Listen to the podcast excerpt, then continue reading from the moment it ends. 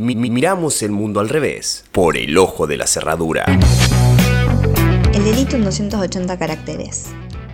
En 2016, cuando el país estaba bajo la gestión de Mauricio Macri y las fuerzas de seguridad al mando de Patricia Bullrich, un joven fue detenido y procesado por intimidación pública, al haber tuiteado un mensaje en contra del entonces presidente. Una oración publicada en la red social provocó la movilización de Gendarmería y de la División de Investigación de Amenazas e Intimidaciones Públicas de la Policía Federal, quienes lograron dar con Nicolás Lucero, un joven de 18 años a quien se acusó de amenazar la vida del presidente a través de un mensaje publicado en su perfil de Twitter.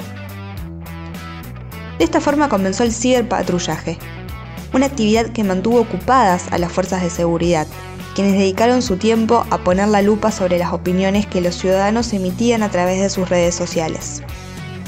Este hecho fue uno de los tantos que se le criticó a la entonces ministra de Seguridad, Patricia Bullrich, porque a buena parte de la sociedad le costaba entender que un pibe pudiera estar preso por tuitear.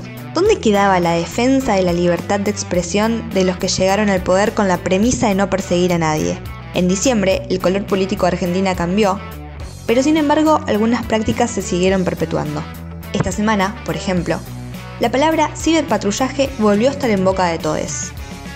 Un poco menos de cuatro años después, la historia se repite. Kevin Guerra, un joven de 21 años, puso los pelos de punta a la Gendarmería y a la Policía Federal porque publicó un tuit con la palabra saqueo. Al igual que a Nicolás Lucero, a Kevin Guerra se le abrió una causa penal por intimidación pública. Semanas atrás, la ministra de Seguridad de Argentina, Sabrina Frederick, había expresado ante diputados nacionales que se estaba realizando un ciberpatrullaje en las redes sociales como Facebook, Twitter e Instagram para detectar el humor social. Pero, ¿cuál es el parámetro para medir el humor social? ¿Cómo se distingue una broma o una amenaza? ¿Con qué parámetros? Claro está que hacer un chiste con la palabra saqueo con el peso que tiene ese significado en la historia reciente de nuestro país, sumado al contexto de crisis económica, social y sanitaria que atraviesa Argentina, no es la mejor idea. Pero, ¿es motivo para perseguir judicialmente a un joven? La idea de que las fuerzas de seguridad tengan el ojo puesto en lo que posteamos, compartimos y expresamos en nuestras redes sociales es estremecedora y está un tanto alejada del ideal de seguridad, que cada día parece más utópico. En tanto, la otra cara del ciberpatrullaje es la persecución física. El claro ejemplo de esto es el accionar policial que pesó sobre Nicolás y Kevin, policías que se hicieron presentes en las viviendas, las detenciones y el posterior proceso judicial que debieron afrontar ambos jóvenes. Este tipo de intimidaciones, que en ambos casos se ejecuta sobre dos personas jóvenes, no deja de ser una forma de mostrar a la sociedad que tanto las fuerzas como el gobierno están atentos a lo que expresamos en Internet.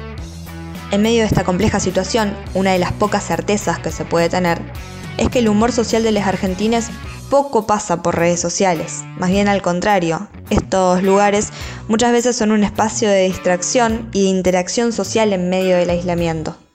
El estado anímico está caldeado por otros aspectos, la incertidumbre, la incomunicación, el miedo porque les pase algo a quienes queremos, temores característicos de toda pandemia que se ven agravados por los despidos, por el hambre, por los femicidios cometidos en cuarentena, por la imposibilidad de poder poner un plato sobre la mesa.